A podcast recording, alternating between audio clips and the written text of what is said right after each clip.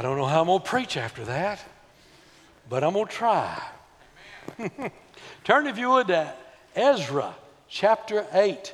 Ezra chapter 8, beginning in verse 15. And it is so good to see Miss Betty here with us this morning. God bless you. Great to see Miss Pat with us this morning. I can't see past about that right there. I can't see anything else, but it's great to see you here with us this morning. Amen. Ezra chapter 8, we're discussing and going through Ezra uh, restore, restoration after the pandemic. Uh, and uh, things are beginning to look good. You know, uh, uh, if y'all behave, uh, I don't want to tell you all this, but we had a barbecue at my house Thursday night, and there were more than four or five there. Uh, so we got a head start on some of y'all, but if, if you behave by July 4th, you're going to get a barbecue. And uh, we're, we're excited about that. Amen. A lot of folks have been vaccinated, and, and people are coming back over at Mason Creek. We had several uh, that were back today. We're excited about that. Several here this morning. We're excited about that. And, and uh, I'm not poking fun. I just want to, it's better to laugh than to cry. Amen. Uh, Ezra chapter 8. Uh, the first six chapters of Ezra deal with the work of Zerubbabel. Uh, he has gone back and uh, the temple has been rebuilt, the wall's been restored, everything's going great, and of course, complacency sets in. They begin to backslide, and uh, some 60 years later, now, chapters 7 and 8, Ezra gets up a group, the second wave, to go back. And then in verses, in chapters 8 and uh, 7 and 8, that's when he goes back. Chapters 9 and 10, We'll deal with the reforms that he offers when he does go back, and they have use for us today too. And uh, hopefully, God willing, we'll be through with Ezra on Palm Sunday, and we'll be ready for Resurrection Sunday, the first Sunday of April. Hopefully, everything will work out. I want to remind you, all through this, we've, we've said it week after week, God is more interested in building people than he is in building buildings. Buildings are used to, to reach people. People are the important thing for God. And God does not hold us responsible for what we cannot do. But I want to tell you, God delights when we do what He's called us to do. And in this world that we're living in today, there's a lot of confusion of what the New Testament church ought to be doing. There are people that think, well, we need the New Testament church. L- listen to me, we're not servants of the government. We're a conscience of the government. We ought to be a conscience. We ought to be teaching the Word of God, and we ought to be praying that our country follows in the footsteps of the Word of God. And we ought to preach and do everything we can to make sure that does happen. Amen. Good to see Miss Carolyn too. I just saw the light flick on. Amen. Oh, we ought to do everything we can. Ezekiel, uh, Ezra, I'm going to get in Ezekiel too. I've been studying Ezekiel. Boy, that's exciting. Ezra chapter 8, verse 15. Would you stand, please, in honor of God's holy, inspired, inerrant, all sufficient word? And I gathered them together to the river that runneth to Ahava. And there abode we in tents three days. And I viewed the people and the priest and found there were none of the sons of Levi. And then look down at verse 21.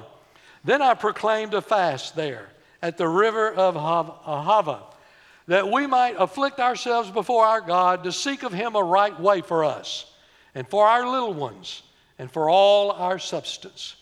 For I was ashamed to require of the king a band of soldiers and horsemen to help us against the enemy in the way, because we had spoken unto the king, saying, The hand of our God is upon all them for good that seek him, but his power and his wrath is against all them that forsake him.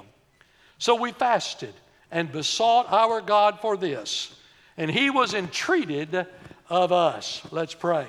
Father, thank you again today for allowing us to come and gather in your presence. Lord, we'd ask you to manifest yourself in this place today.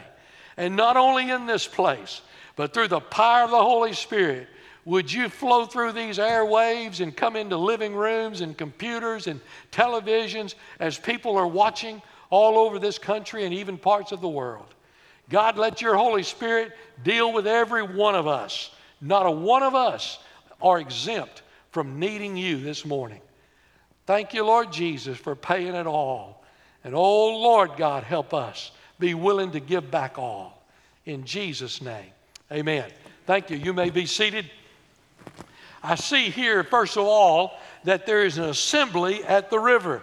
They're gathering at the Ahava River. It was a meeting place. It was a very familiar place. It would be like if I were to say, We're going to meet uh, this afternoon at the Sabine River at Whiskey Bend, you would know exactly where to go. At the river bridge at Whiskey Bend, you would know where to go. So they're saying, We're going to meet at Ahava River. They knew exactly where to go. But it's also not just a meeting place, it's a place where the action's fixing to take place. It's a place where they're fixing to get off dead center uh, where they're fixing to, to move on for the glory of God. Now, he does this in several ways. First of all, he gets the people on board with the work. The first 14 verses deal with the names of the people that are going in the second wave. You'll thank the Lord that I didn't read all of those names. You can read them when you get home this afternoon, but they're very important.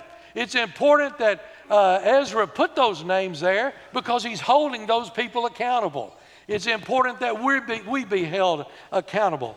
Uh, uh, Ezra took the time to tell us that all of these genealogical records and everything so that they could be verified. Now, listen to me closely. The only way in this modern day that a church can fight the attacks and the waves that are coming at us uh, from the world and from the perversions and from Satan himself We've got to open ourselves up to inspection. I know some folk get upset when you say we're going to have a background check. If, if you got something in your background, you don't want to know it, don't, don't volunteer to teach children. Because I'm just telling you right now, we love our children, we want to protect our children and our young people. And I'll be honest with you, I want to protect our old people.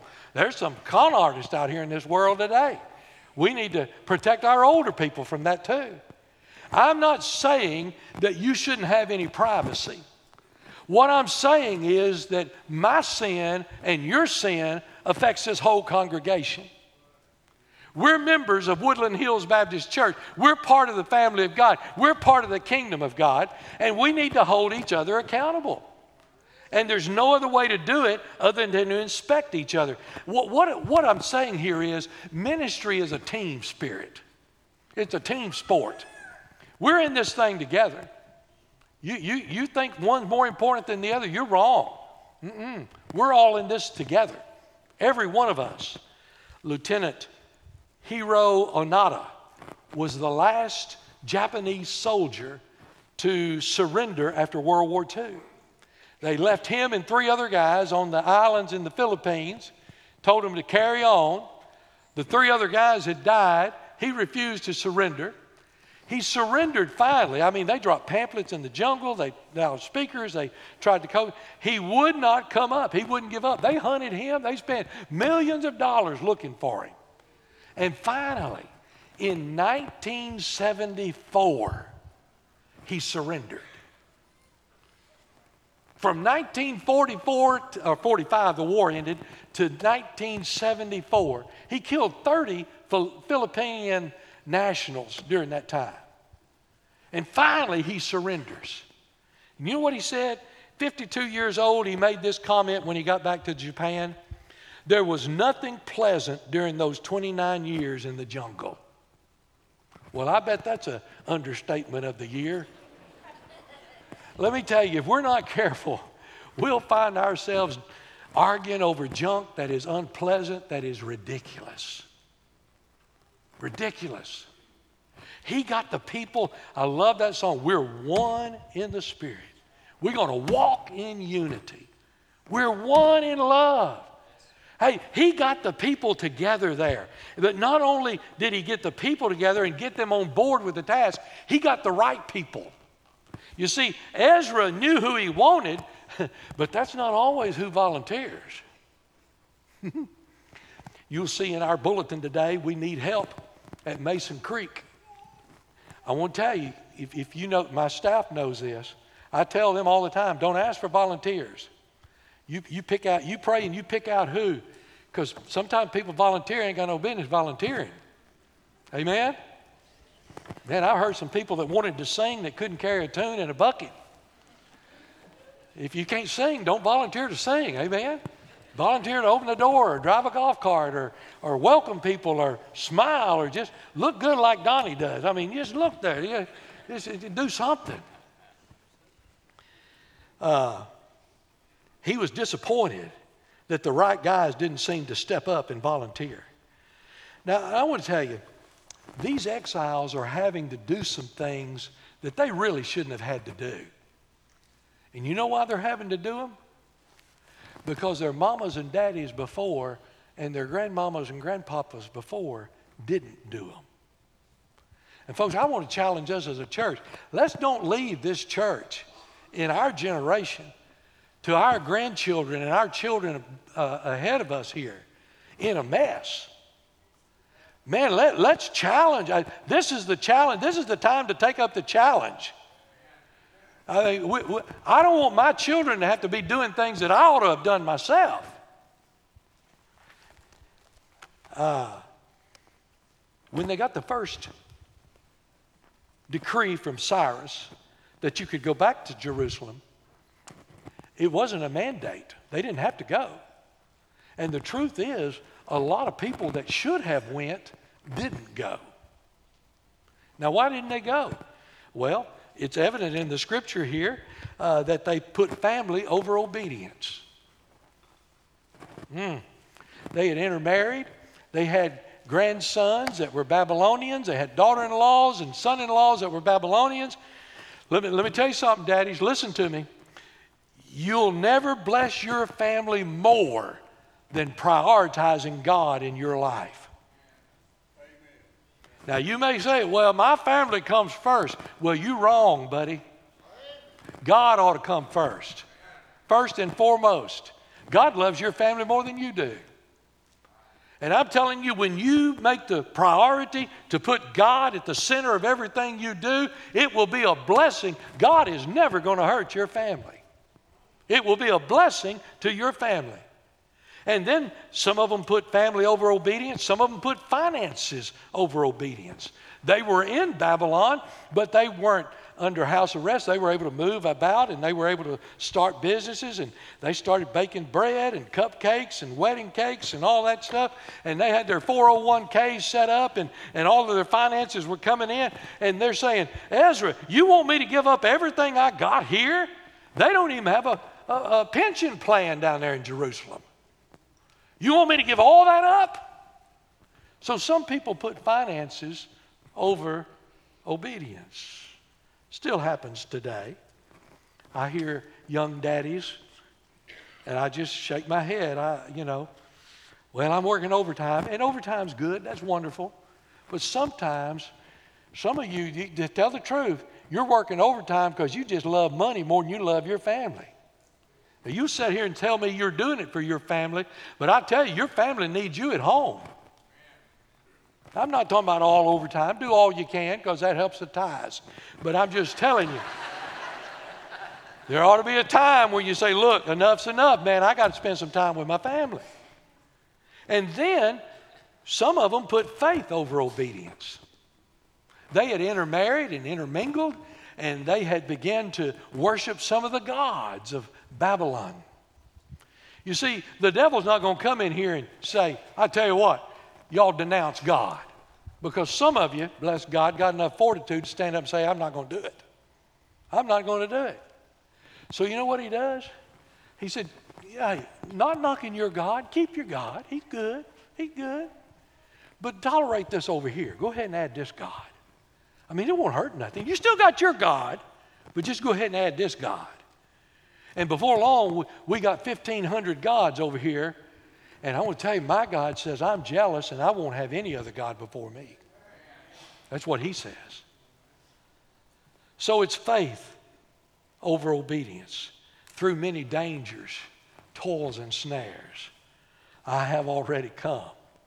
Tis grace has brought me safe thus far, and grace will lead me on. Listen, I'm not going to lie to you. The cost to obedience is great it'll cost you something to be obedient. But the cost of disobedience is even greater. It's greater. Now, there also here is a time of commitment. There comes a time when talk is cheap. Comes a time when you need to quit talking, when you need to quit planning. I can take you to churches around our state that I'm familiar with that literally have spent hundreds upon hundreds upon hundreds of thousands of dollars. I'm thinking of four or five of them right now that started when we built this building, when we started this building. And they got new plans and they got new plans and hundreds and hundreds and hundreds of thousand dollars, and they still hadn't turned the first shovel of dirt. There comes a time when it's time to quit playing and quit talking and say, no more planning. We're going to move on. It's a time of commitment. Shut the house down, lock the windows up, move on. We'll pray about how to do it, but we ain't going to pray about whether to do it or not. See, that's the biggest thing in my 50 years, Brother Dale, is Baptist. Count the cost. Count the cost. It's Like, like Gomer Pyle, Count the cost. Count the cost. Citizens arrest. Citizens arrest. Count the cost. Now, let me tell you, you count the cost before you get saved. Once you get saved, you belong to the Lord. And if He tells you to do it, it don't matter what it costs. I mean, if you're sold out to Him, it doesn't matter what it costs. You count all of that before you ever get in line with the Lord. There's a time of commitment. You see, He wants to restore temple worship. And everybody knows you got to have priests and Levites to restore temple worship. And yet the scripture says here in verse 15, I viewed the people and the priests and found none. Not a few, he found none. So what does he do? Well, I guess it's God's will that we don't go back. I guess we just need to pray about it a little bit more and wait a few more years. Let a few more folk die and go to hell before we ever try to do anything to reach them. There's just, the people just not here. No, uh-uh, no, we don't have time. He called a messenger. And I want to tell you, let me put it in East Texas for you so you learn to stand it really quick. Uh, the, the, to restore the temple needed priests and Levites, and they were all AWOL. The people who needed to step up to the plate were still sitting in the dugout.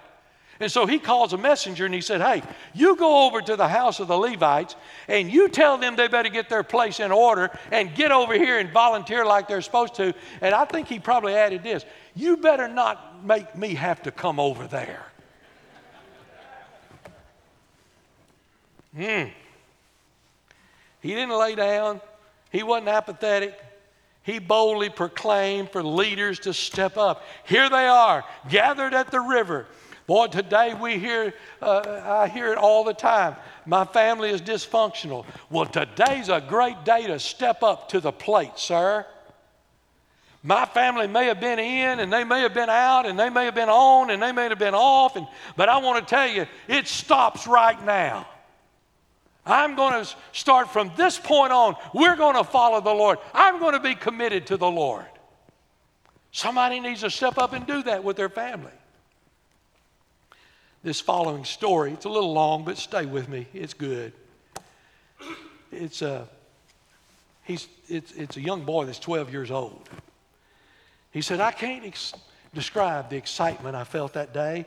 Brother Whaley, pastor of First Baptist Church, Memphis, Texas, was in Texline, Texas, leading a revival. And uh, John R. Rice was leading the music. I didn't even know John R. Rice could sing. But he was leading the music. He started out as a music director. And Pastor Whaley, when he got through preaching the first sermon, he said, I'm going to invite every one of you who feels called to full time service to come down this aisle. Brother Whaley, give your life to God right here, right now.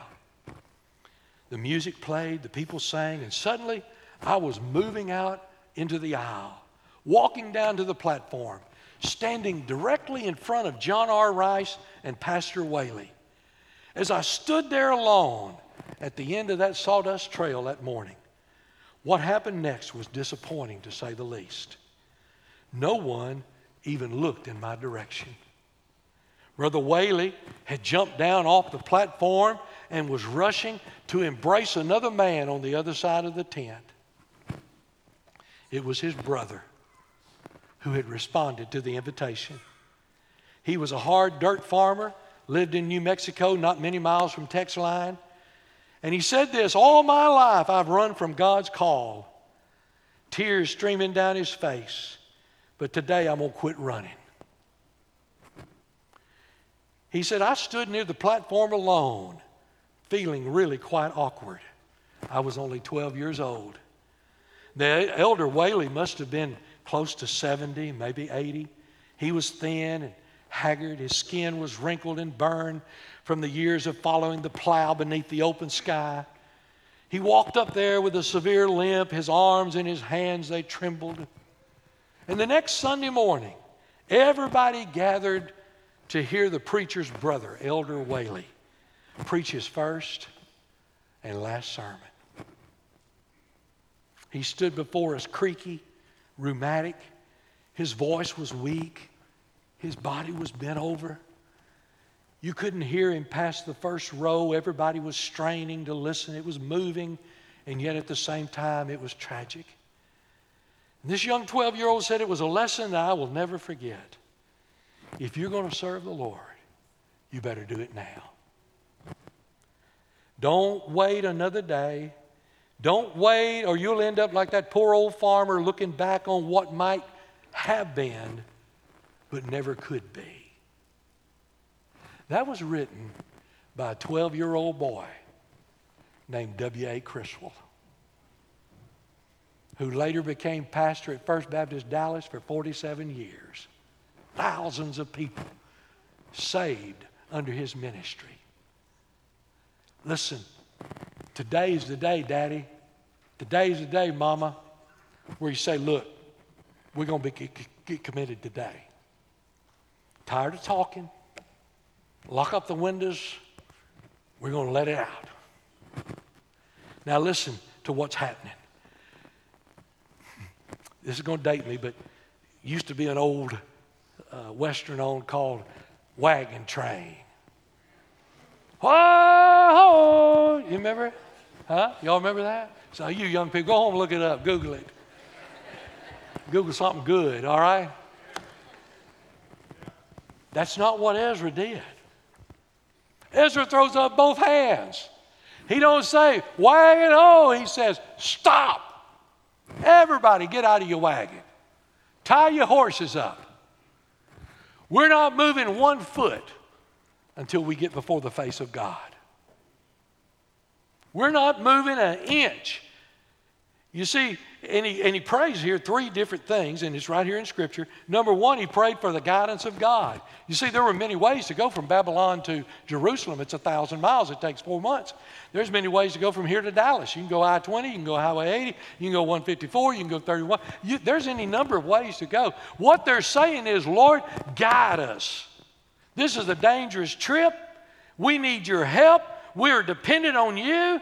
We're not headed out on our own. We used to sing those old songs Guide me, O thou great Jehovah, through this barren pilgrim land. I'm weak, but thou art mighty. Hold me with thy powerful hand. Savior, like a shepherd, lead us. Much we need thy tender care. He leadeth me, O blessed thought. O words with heavenly comfort for aught. Whatever I do, wherever I be, still tis God's hand that leadeth me. They played, prayed for guidance.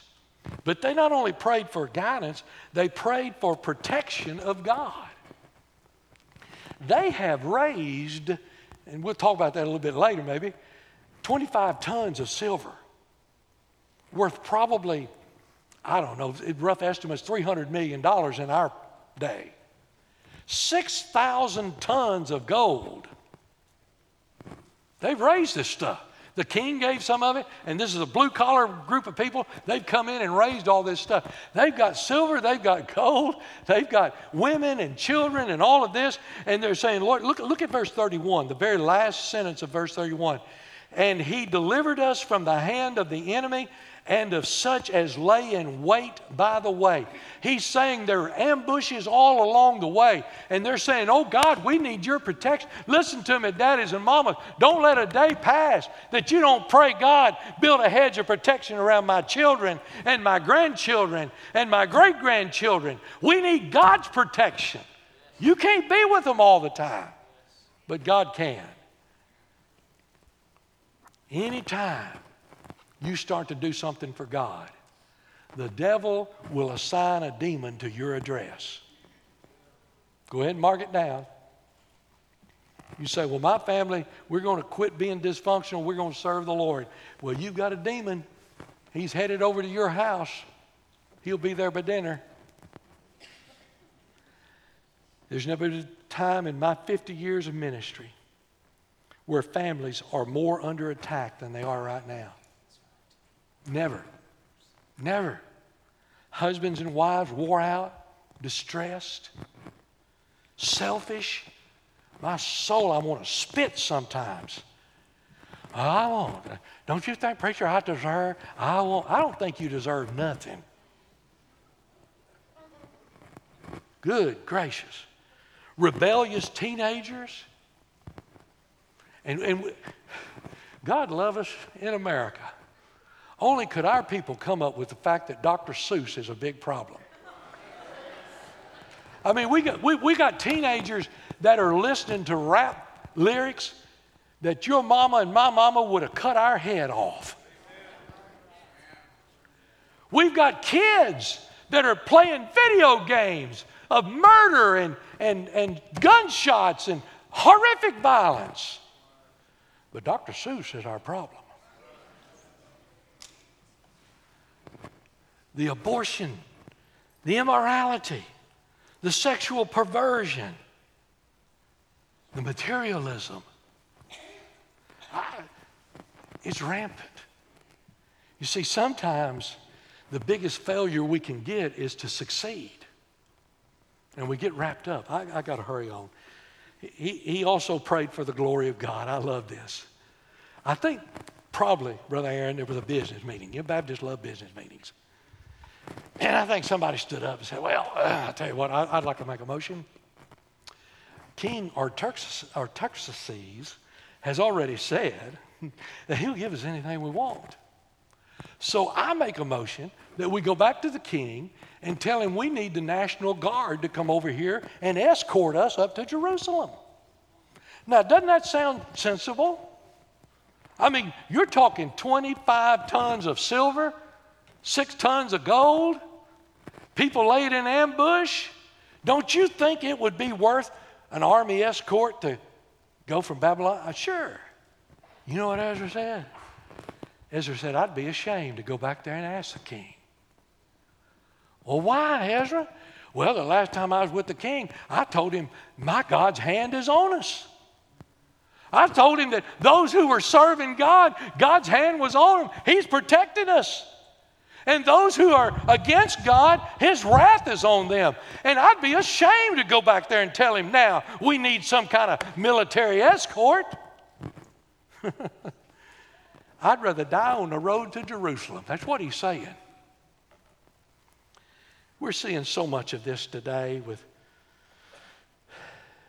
preachers and evangelists that sin brings discredit. I knelt here this week and I prayed, and I'm not blowing smoke, I prayed honestly. God, in your sovereignty, if you see where I'm going to embarrass my family, my kids, my church, my Savior. Take me out of the way. Get me out of here. I don't want to do anything. I don't want to do anything. That's what Ezra's saying. I'm willing to die. I'm willing to die for the glory of God. Now, let me tell you what that does it frees you. See, when you're willing to die for the glory of God, and somebody preaches against playing a ball game on Sunday, that ain't no big deal. You've already said you'd die for Jesus. What's giving up a ball game? Hmm? I'm just telling you now.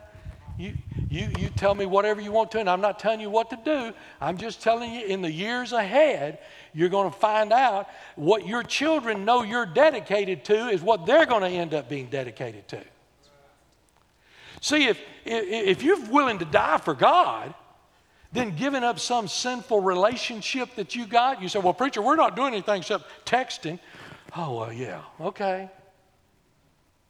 You know, please don't act that ignorant. I mean, if you're already willing to die, what's giving up a sinful relationship? You mean, preacher, that I need to quit posting my drama on Facebook? Well, you've already said you die for Jesus. What's that giving up Facebook for? You're going to die for Jesus. And then let's get into the church. You're going to have to park a little farther. More people, now, we're going to try to get the golf carts up and running, and we're going to have them uh, geared up and everything, but you're going to have to park a little. But hey, what, what, what's the deal with parking a little farther? You've already said you'd die for Jesus. And here's a big one I'm coming home, Elizabeth. you, you want my class to move from room A to room B?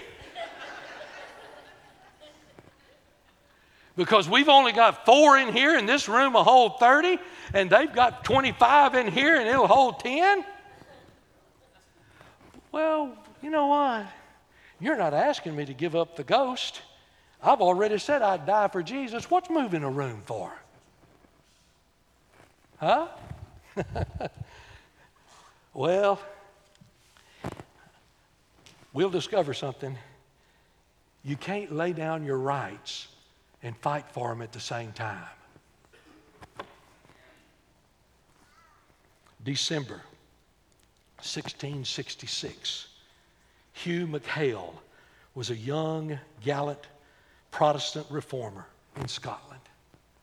He was brought to trial in Edinburgh. He was sentenced to death in four days.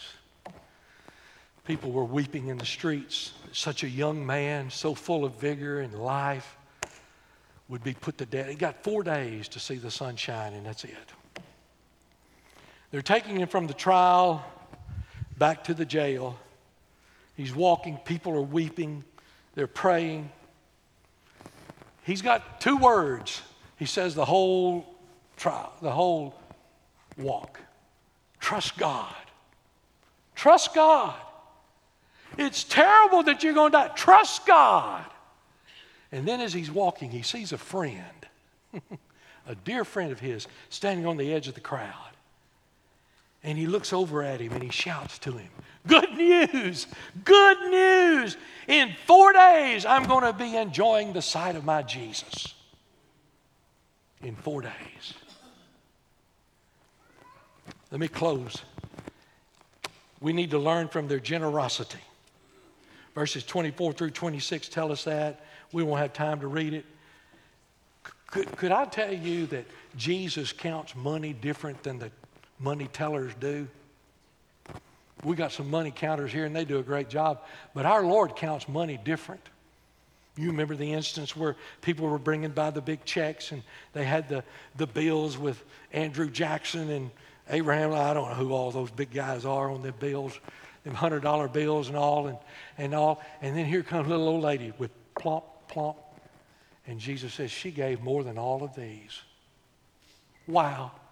He counts money different than the tellers do. they gave with generosity, they gave with purpose. Now, what would cause a group of people, and I'm talking, I know I'm talking to the saints. God love you. In these last uh, year and a half, you've given over a million dollars to wipe out the children's building's debt. We're down to under 700 $70,000 now from 2.5 million. You've done that. And I know uh, some of you, uh, uh, mm, some of you people have, older people and younger people have taken out loans to make that possible so you pay the interest of it so that the God could be glorified in this place. I know that. What makes a people look and want to be generous? What makes a blue collar church say, hey, it's worth it. I think if we can find out what, did, what they did in Ezra's day, it'll motivate us the same way. I believe as they gathered there at the Ahava River,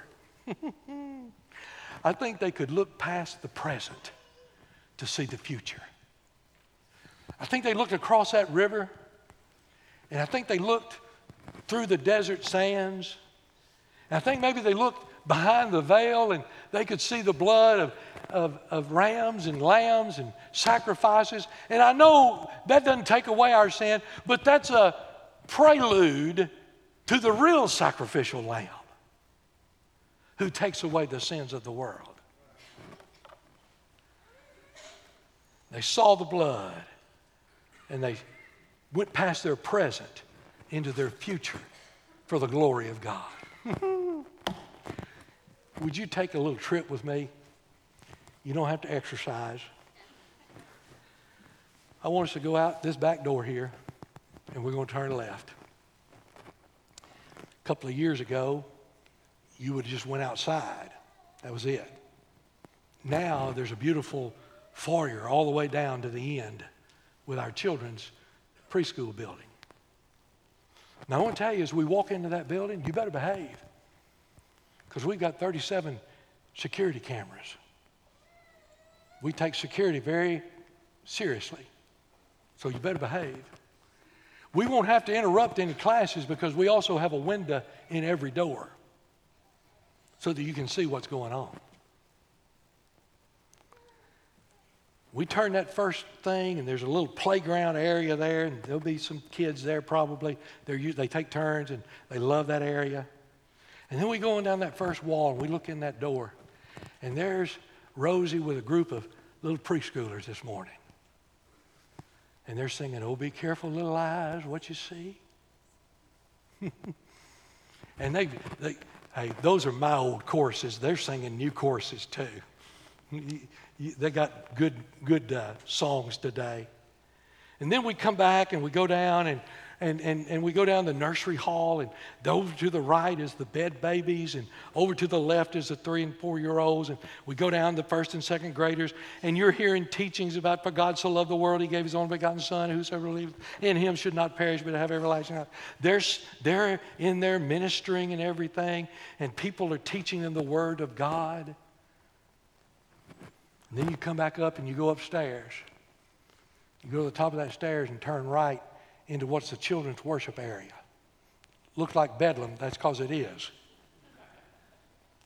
But you go down that hall, and there'll be first and second grade classes there. They're teaching them scriptures and they're calling the kids by name. And then you get over to the third and fourth grade, and they're a little more complicated learning scripture, and they're teaching them the Word of God.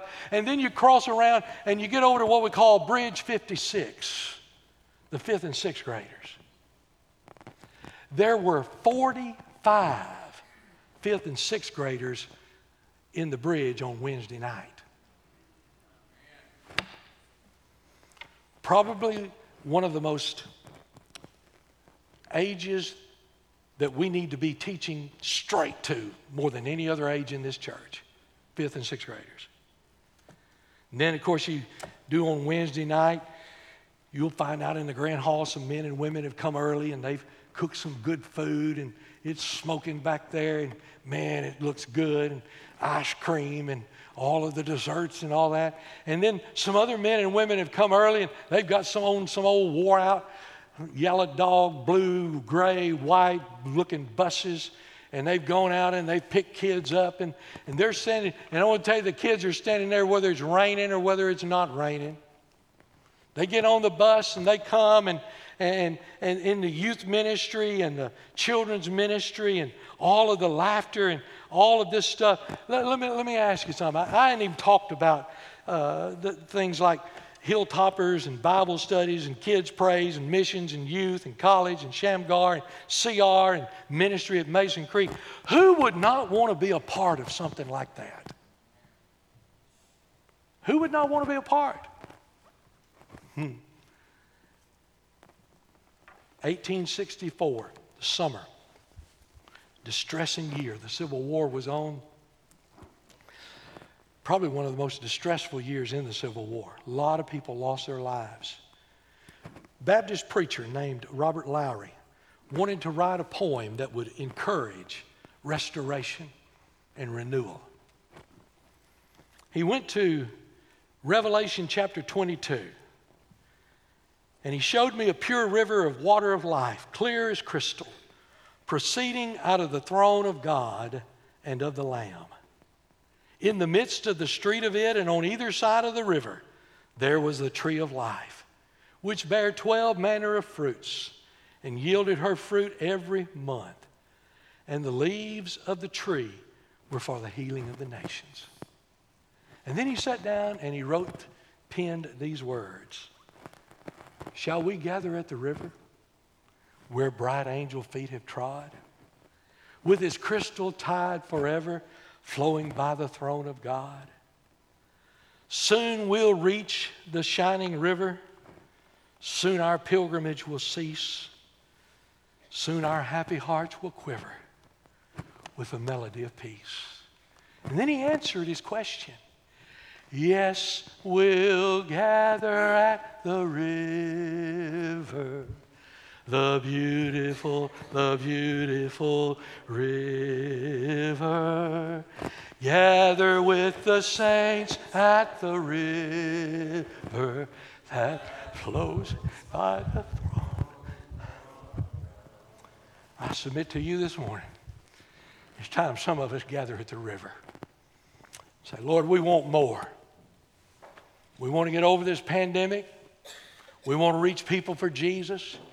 We want to leave this church in tip top shape for the next generation. We want to see the glory of God fall again on this place. Father, Lord, would you have your way in this place today? God, thank you for your love and mercy. Thank you for everything you've done for us, what you're going to do for us in the future. We praise you and we thank you for it. Now, Lord, I'm asking you right now, would you touch lives? There are those in this congregation right now that need to be saved. They're not going to gather at the river. They may gather there, but they're never going to cross the river because they've never trusted you, never had a relationship with you. But today, today, the Holy Spirit of God's calling. They're going to be saved. Others need to unite with this church by letter or by statement or by baptism. Lord, would you have your way in every life that's not only in this building, but that's also listening by live stream? God, we praise you. You're the one we praise. In Jesus' name, amen. Would you stand